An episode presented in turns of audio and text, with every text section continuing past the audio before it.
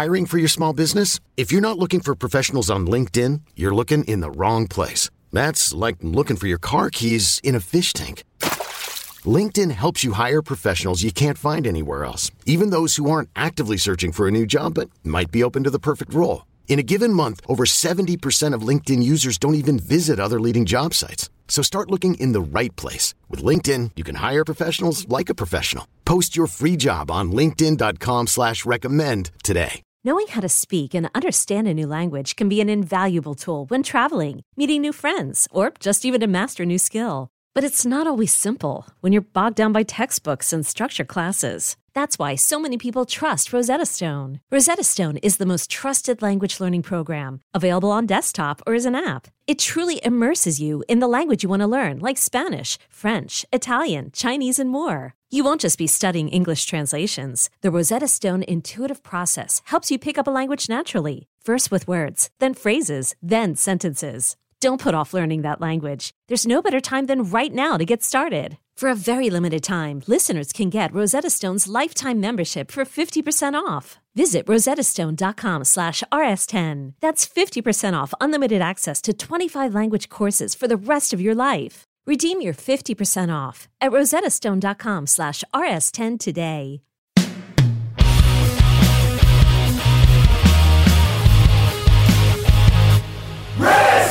Hello, kids. This is Risk, the show where people tell true stories they never thought they'd dare to share. I'm Kevin Allison, and every Thursday we release these special episodes that we're calling Classic Risk Singles. Each of these episodes features just one story from our earlier years. If you're new to Risk, you should know that the podcast can be very uncensored. This week, a story by yours truly that I first shared on the podcast in March of 2013. Here I am now with a story we call Breaking Through.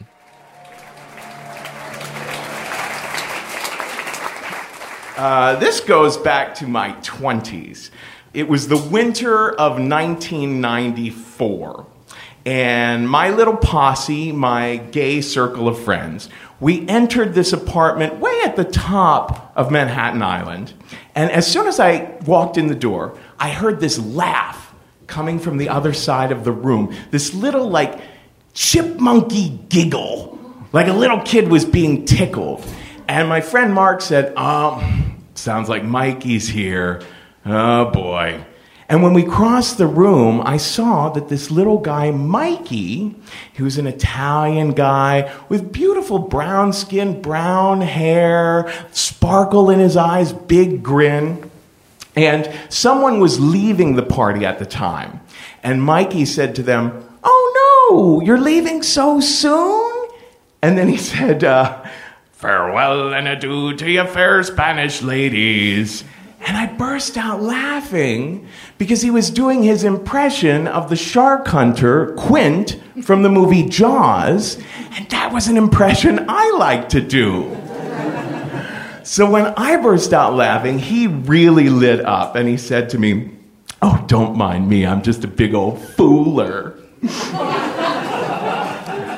And I laughed again, and soon I was making him laugh because I could match all of his imitations of Woody Allen and Oliver Hardy. Now, there happened to be this absurdly gorgeous kind of Abercrombie sort of blonde boy there at the party. So Mikey and I started entertaining each other by flirting with this blonde boy, only with the accent of Inspector Clouseau. The blonde boy was completely baffled and bewildered, but he was clearly like not interested in anyone at the party. He was just looking at himself in mirror after mirror after mirror. And I said to Mikey, Seems like he'd be having a much steamier night at Pottery Barn.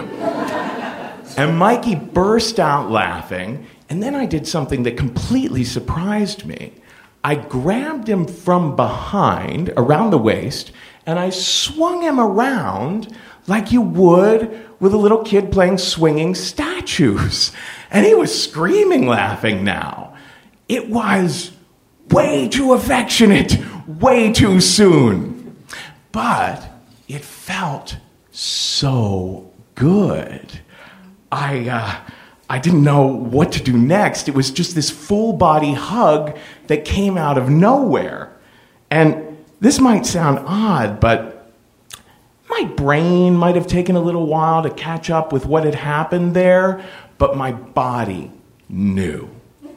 Right in the middle of that hug, I was in love. Now, after that, Mikey ended up hanging out with my whole posse of friends all the time, and I kind of developed a hugging habit. Finally, one night, I wrote out this little speech, this little script that I presented to him over the phone that ended with, And so, would you like to come over for dinner sometime this week? And there was a pause, and he said, Listen, Kev, um, I've been thinking about this actually.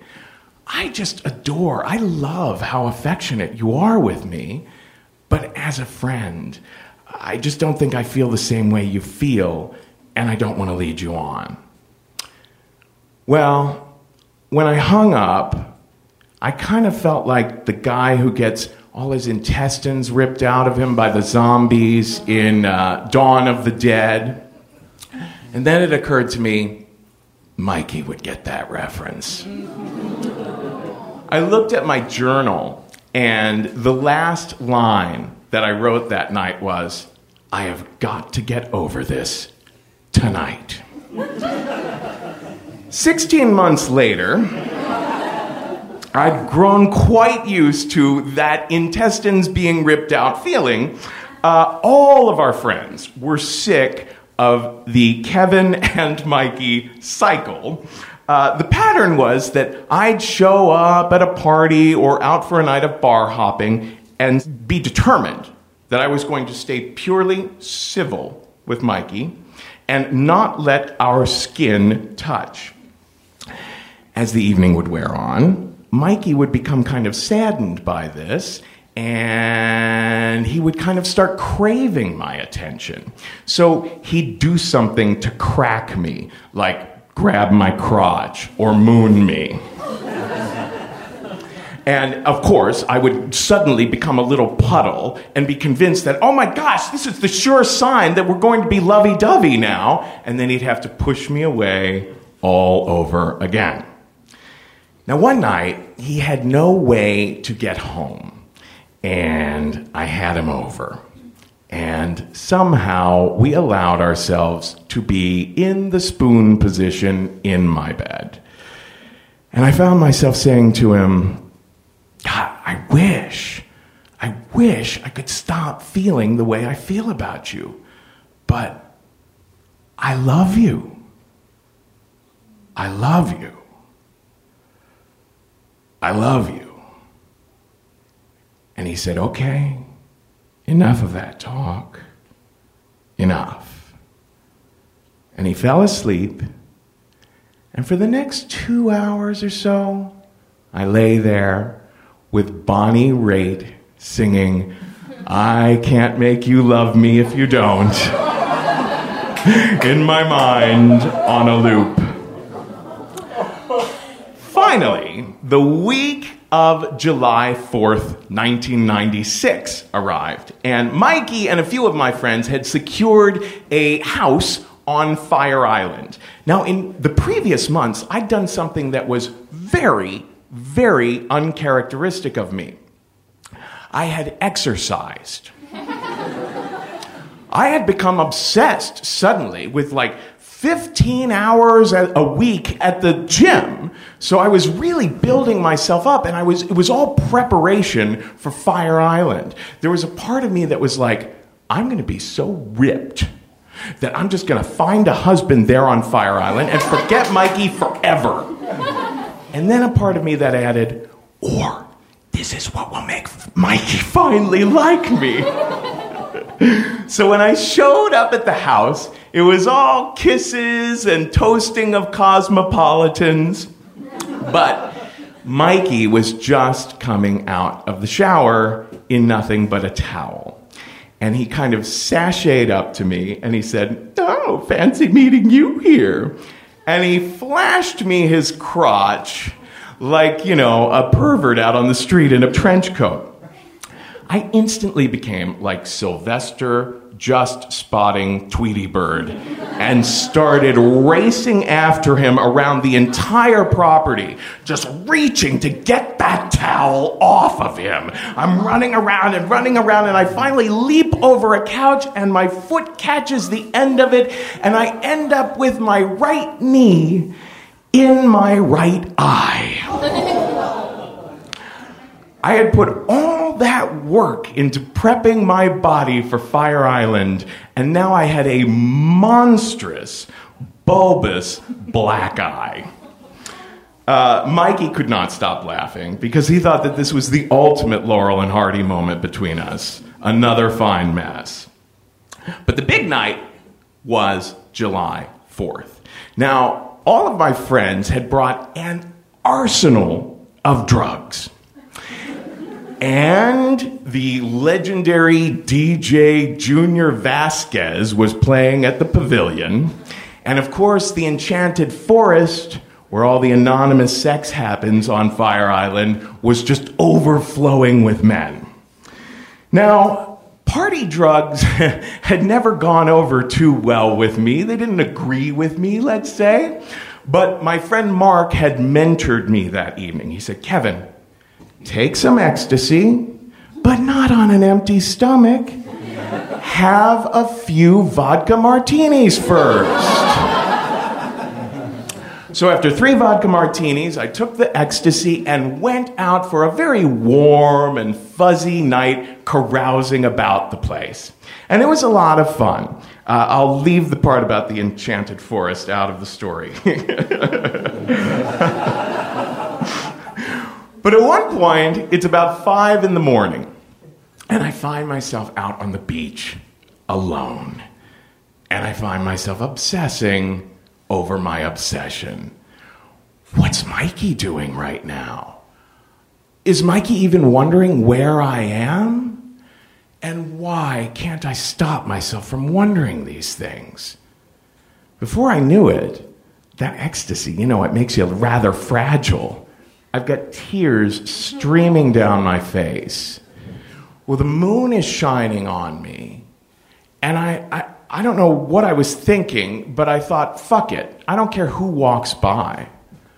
I dropped to my knees and I opened my hands to the heavens and I said, My God, please help me get over him. I'm begging you, help me get through. Well, I continued down the beach and I ran into a couple of my friends. And one of them offered me what was called Special K. this is a powdered form of a tranquilizer that veterinarians use to put your pets out for surgery. So I took two little sniffs of this stuff and decided to head home, end my evening, and and go back to our place. Well, the drug overwhelmed me immediately. I was like, oh my God, I have to get into a prone position in a bed as soon as possible.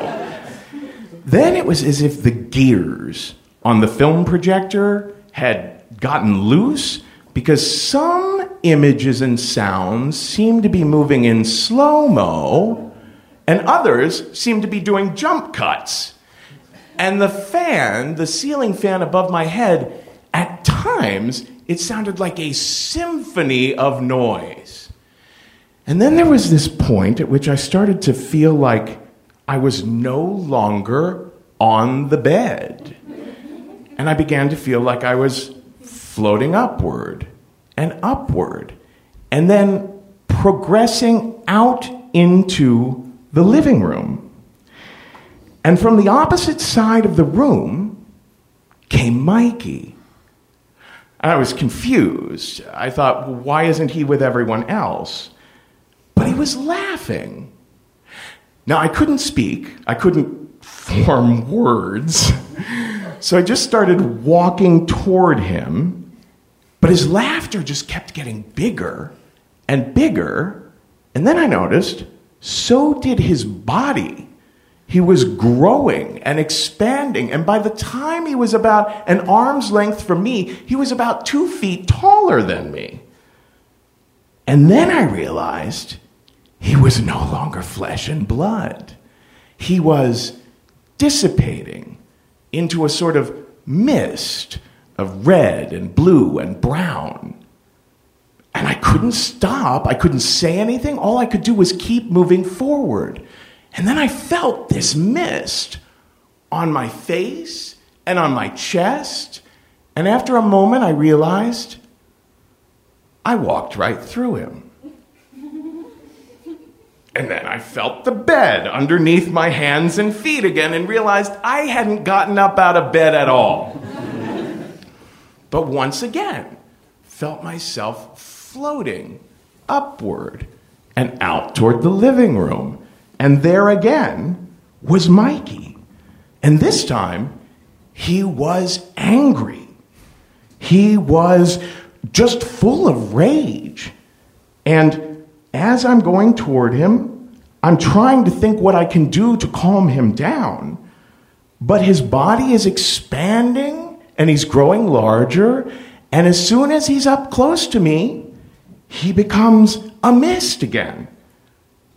He dissipates and I walk right through him. I'm in bed again. And then back in the living room. And there's Mikey and this time he's crying, and I want to console him. And now I'm enjoying this. now I'm feeling like, wow, I'm kind of relishing walking right through. It's as if I'm shielded from the effects that he normally has on me, and I'm just plowing right on. And the pattern repeated about seven times. There was frightened Mikey, and Mikey with like childlike wonder and seductive Mikey. And I just kept walking through until I passed out. And this might sound odd, and it might have taken my brain a couple of days to figure out what I'd been through. But when I woke up that next morning, my body knew that I'd begun to get over him that I'd made it through. Thank you.